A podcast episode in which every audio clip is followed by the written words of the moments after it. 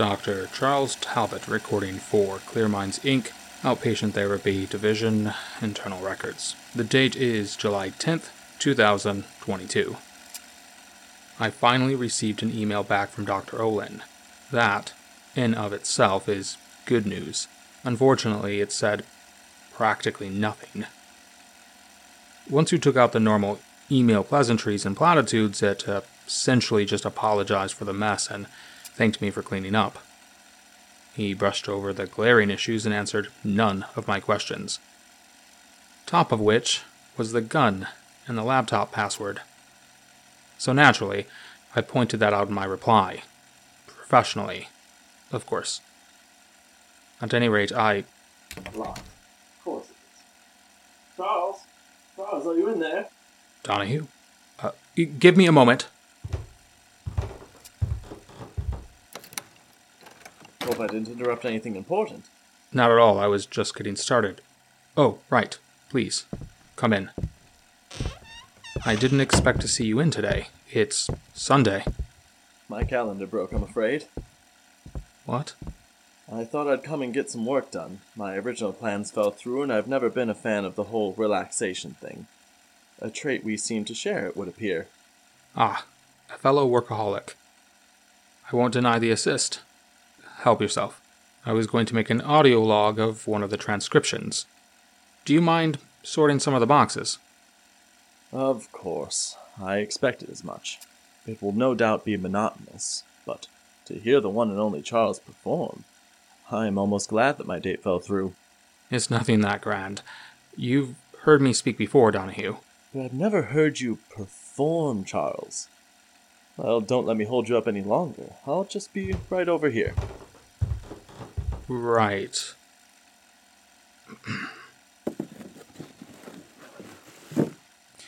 Once again, I am pulling from the box labeled CMX1088AE. Patient name Christopher Rogers. Well, that ruins my every last name begins with an H theory. Let's see. Okay. Transcript as follows.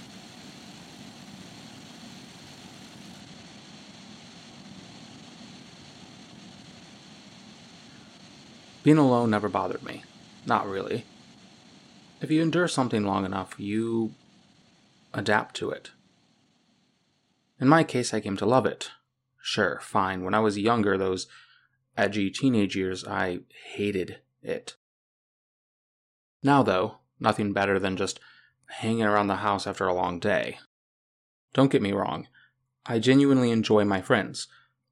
I would be lying if I didn't say when plans were canceled, well, uh, part of me feels elated. But if they aren't, I do enjoy myself. I'm not one to hang out in a corner and be silent all night. The opposite, really. I turn into a real social butterfly.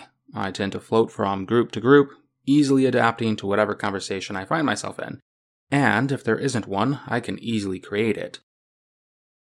The only thing is that my social battery is kind of defective. Most people are either super into parties or gatherings or whatever, or they are the stay at home type and prefer the company of a few close friends. I like both, uh, but have a very low tolerance for either. At parties, I start strong and then I end up feeling drained so much faster than everyone. I'm always the first to leave and always make sure to slip away unnoticed.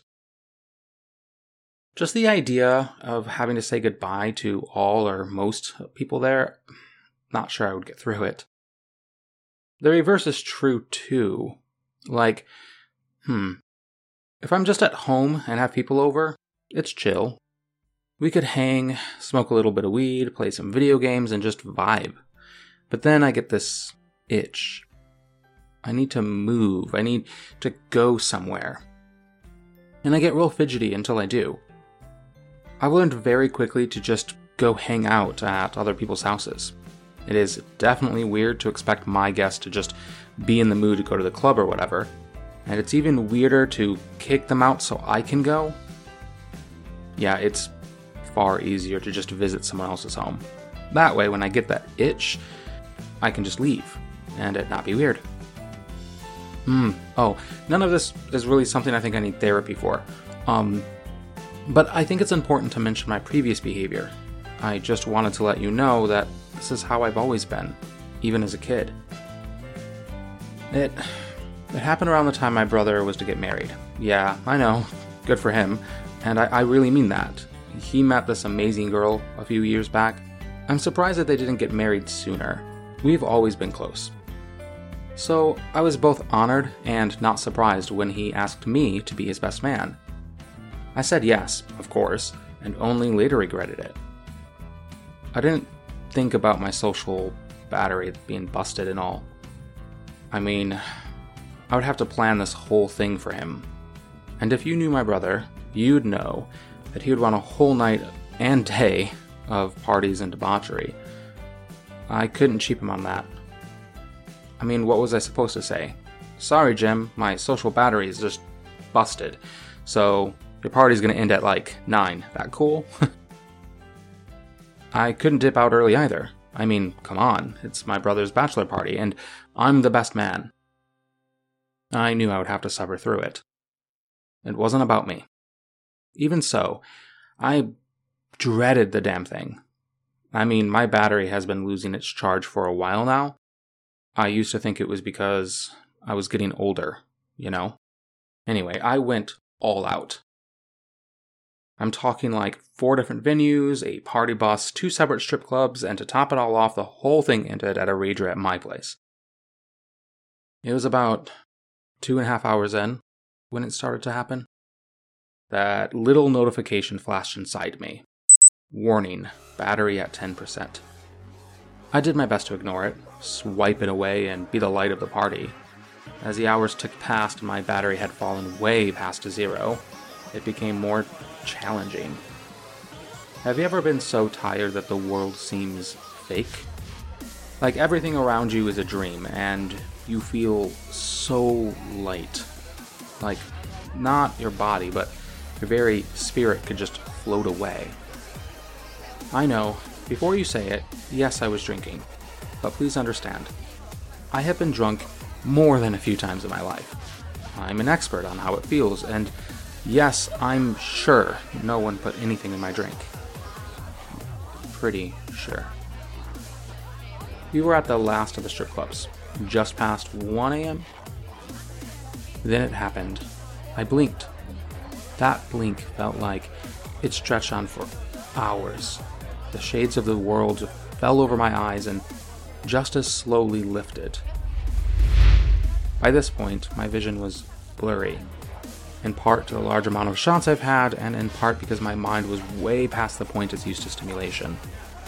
The lights of the club seemed, I don't know, more intense. Not brighter, but more vibrant. It was like someone turned the contrast of the world way up. The dark bits of the club were much darker, too. The shadows on people's faces seemed almost painted on.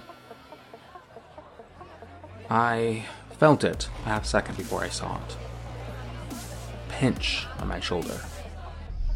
It was as if a cat had dug its claws through my jacket, through my shirt, and nearly broken my flesh. Then, out of the corner of my eye, there it was a small, red skinned thing no more than two feet tall. It perched itself on my shoulder, its clawed feet gripping me. I jumped and swiped at it, and I nearly fell over. It, on the other hand, nimbly bounced to the floor, its eyes large and impossibly black, just blinked once. Its mouth parted just like a cat, and it hissed in displeasure, fanged like a cat, too. Snapping its mouth shut, it scampered across the dance floor and disappeared into the writhing and stomping bodies. After I made sure I wasn't having a heart attack, I looked around frantically. Surely, someone must have seen this, whatever it was, right? My questioning gaze was only met with confused looks, like I was some weirdo that just jumped out of nowhere and may have let out a small scream and I suppose I was. I laughed it off and I tried to push the whole thing out of my mind. I excused myself. I retreated to my safe haven. Whether I was at a club or at a house party, it was always the same. I found the nearest bathroom, shut myself into a stall, and locked it. It wasn't an anxiety thing. Never has been. I just needed a break, mostly from people. Sometimes it just all becomes a bit too much. I sat there for a while, just collecting myself. My bathroom breaks never fully recharged me, not even a little. It was always a nice reprieve, though, and as good as it felt to just have the illusion of solitude, I knew I couldn't stay there all night. Exiting the stall, I splashed water over my face and gave myself one last look in the mirror before returning to the sea of people beyond the bathroom's door. About 20 minutes later, I spotted it. That naked, red little demon. It sat on some girl's shoulder. Her body swayed to the lame EDM, completely unfazed or unaware of it. Its small pawed hands gripped the side of her head. Its tongue, long and thin, extended out of its fanged mouth and penetrated deep inside of her ear. Small flashes of this purple light seemed to run back into that tongue. It grossly reminded me of one of those straws at a boba place. Have you ever been so drunk and then something snaps you right out of it? like almost getting into an accident or something like that. Well, that's exactly what happened to me. In an instant, I was sober. I marched across the dance floor and right up to it. No idea where I got the courage. Well, uh, okay, maybe it was a liquid form of courage still in my system. I swatted at the thing, and like a really aware spider, it effortlessly dodged me. In one smooth motion, it retracted its tongue, leaped over my hand, and onto the dance floor. It hissed violently and then ran off. My hand was in full motion at this point, and yeah, the whole club just saw me slap this poor girl out of nowhere. She just stared at me, her mouth slightly agape. Clearly, she was shocked. Anger slowly began to take its place. It didn't take long for her friends to surround me. I barely registered them screaming inches in front of my face. My eyes were too busy darting across the room looking for that red demon creature thing. It took a slap to my face to refocus my attention. At this point, about five of her friends were screaming at me. She was crying, and my brother and his friends were all trying to de escalate the entire situation. It didn't work. We got kicked out, and I didn't go quietly. I raved like a madman. Didn't you see it? It's still in there. It's sucking out their brains. I was trying to help her. I couldn't understand why anyone other than me could see this thing. And why no one was taking me seriously. It took nearly the entire ride home for Jim to calm me down. A few of the guys definitely laid into me.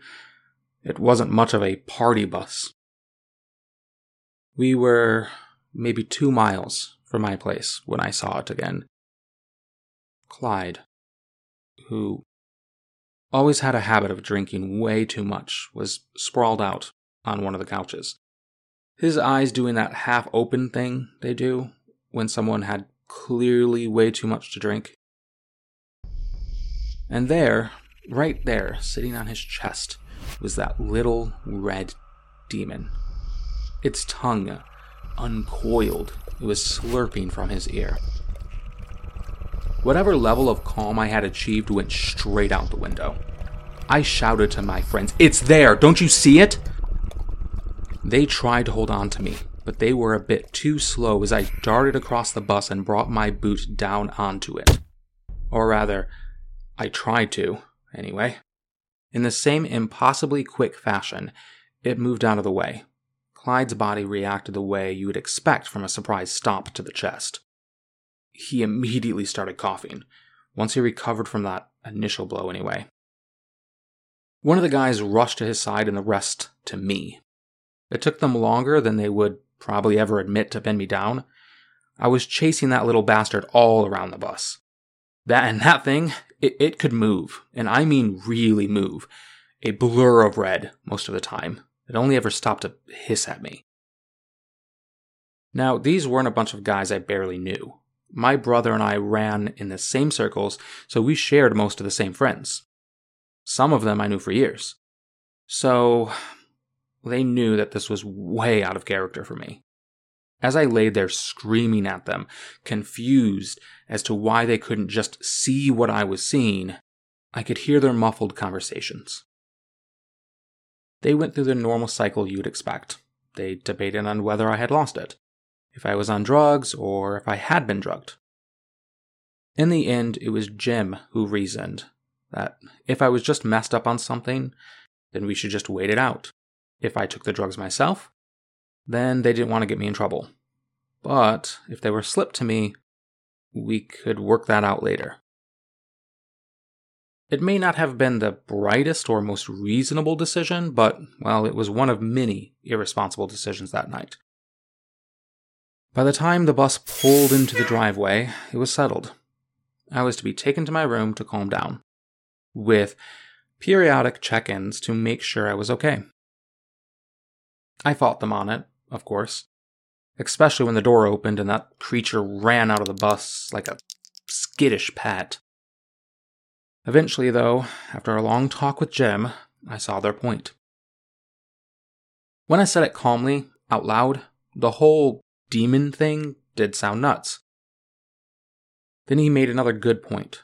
Why would this thing suck out Clyde's brain when we all knew he didn't have one? So, that was that. He ushered me upstairs to my bedroom, and I was left in my room alone. And if I'm being honest, it was a relief. I didn't want to disappoint my brother, and at the same time, though, I was excited to be alone. Needless to say, I didn't argue when I was actually in my room. My eyes searched the entire way there, though, for one last look over to see if there was any little red devils. I didn't find any. I'm not gonna lie, much like when plans are cancelled, part of me was so happy. Even with the thumping of the music from the floor below, I was finally alone. After a thorough check of my bedroom, I plopped myself onto my bed and just in case, I kept the lights on. But God, was it so good and satisfying to just sit there, back against the wall and just recharge. Sitting became slouching, slouching became laying. All the socializing, all the drinking, all the panic, it took a toll on me, and before I knew it, I was passed out. I awoke, uh, I don't know, sometime later.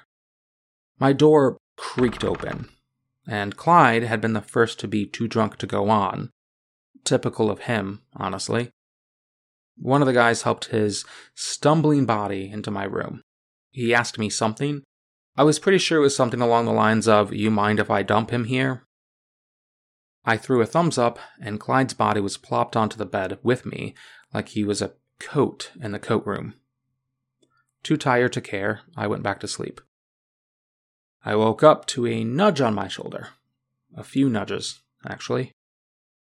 It was Clyde. Still blackout drunk and barely conscious.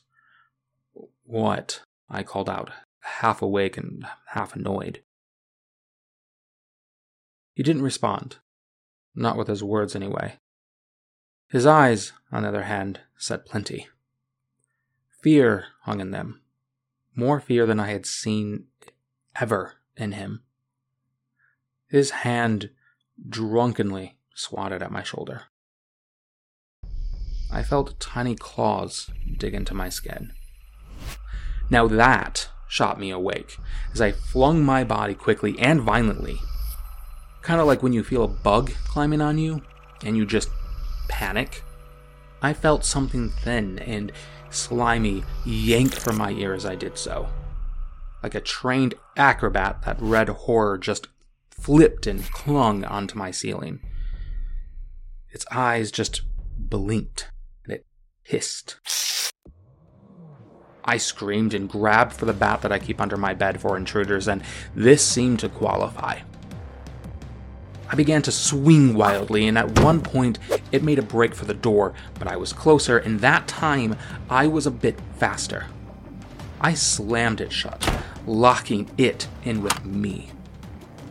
Some of the guys came rushing up the stairs. Hearing them, I pushed a nightstand in front of it, and if they opened the door, it was going to escape.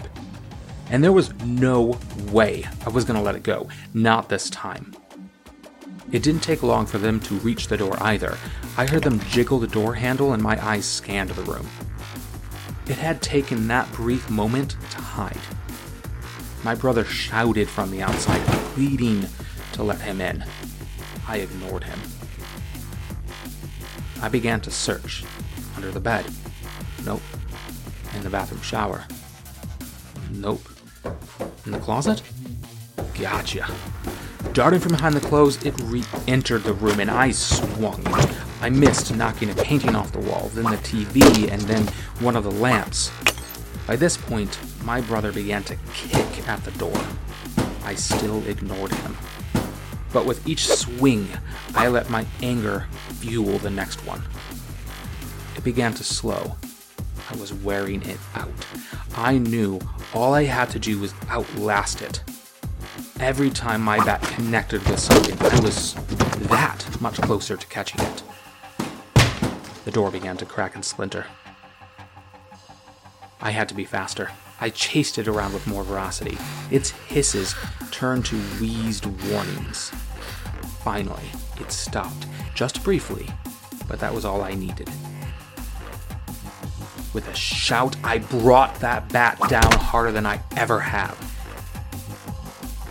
The door broke. The nightstand was pushed out of the way. Didn't matter, though. I felt my bat make contact. I heard that wet crunch. I had got it. I looked down, satisfied with the red that painted my weapon.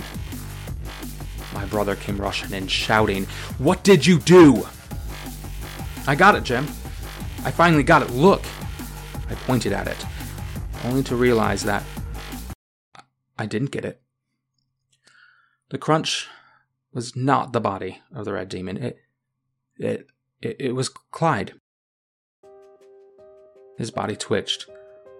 Blood stained my sheets. His head, it, it was half caved in. A moment later, I was tackled to the ground. The room erupted in sound, but I didn't hear them. My gaze, it, it was fixed on the ceiling, where that thing just hung there. Its soulless black eyes blinked. The toothy grin widened before it vanished from my sight in a blur. I pled guilty. I didn't even mention the devil. I did my time, and if that's where the story ended, I could accept that. That I had just snapped and killed a close friend of mine. It took me a long time to understand. You see, the Red Devil hasn't stopped. Now I, I see it everywhere, grinning and feasting. This imp like creature will target anyone, and no one can see it. I swear that it feeds off energy, and I don't mean in some vague sense. I mean that it feeds off that battery, that want to be social, that need to connect to others. It isn't the only one, I know that now. I see them everywhere. Attached to a group of people that get together, attached to a cheerful cashier, even just chatting strangers. They're there. They feed until we are drained, and it simply waits for us to recharge. It's that urge to scratch your shoulder, that sudden desire to rub your ear. I swear it's those damned things. If you can believe it, I didn't come in here to talk about this. I was just having a rough week and just needed someone to listen. But here's the thing they're always around, And I can't remember the last time since that night when I didn't see at least one. Even here in your office, there are three one over there, and two in that corner. You want to know the reason why I decided to share this with you? Because all three of them are looking at you, but not a single one is grinning. In fact, they are shaking. And I know that look in their eyes. It's the same look that Clyde had. It's fear. Raw, deep, and primal. Paralyzing fear.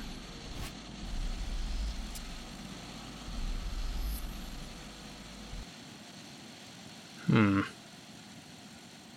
It would seem that Christopher Rogers is suffering from some sort of schizophrenia.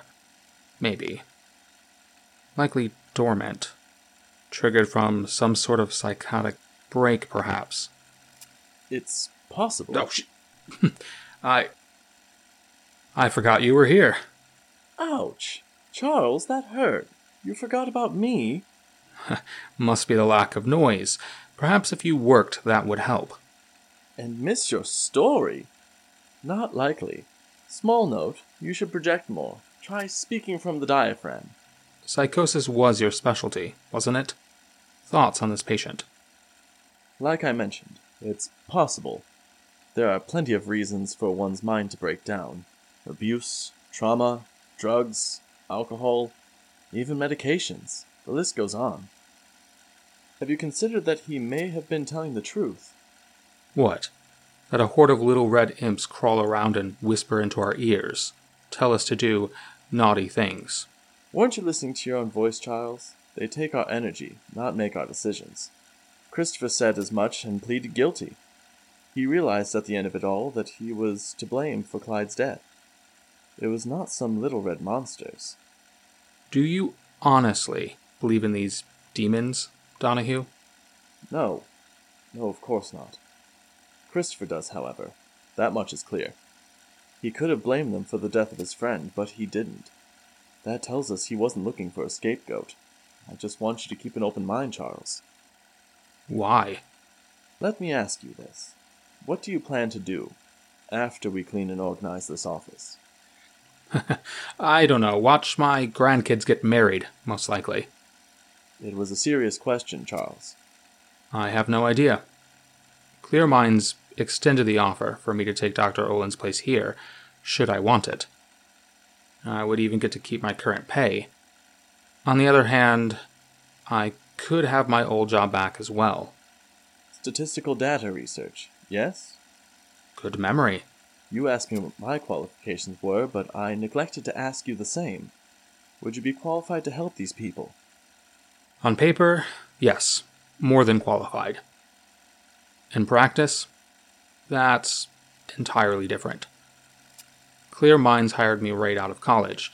Since then, my degrees have done little besides collect dust. Turns out, I have a talent for organizing and solving puzzles, where the only pieces are paper trails. Statistical data research isn't accurate.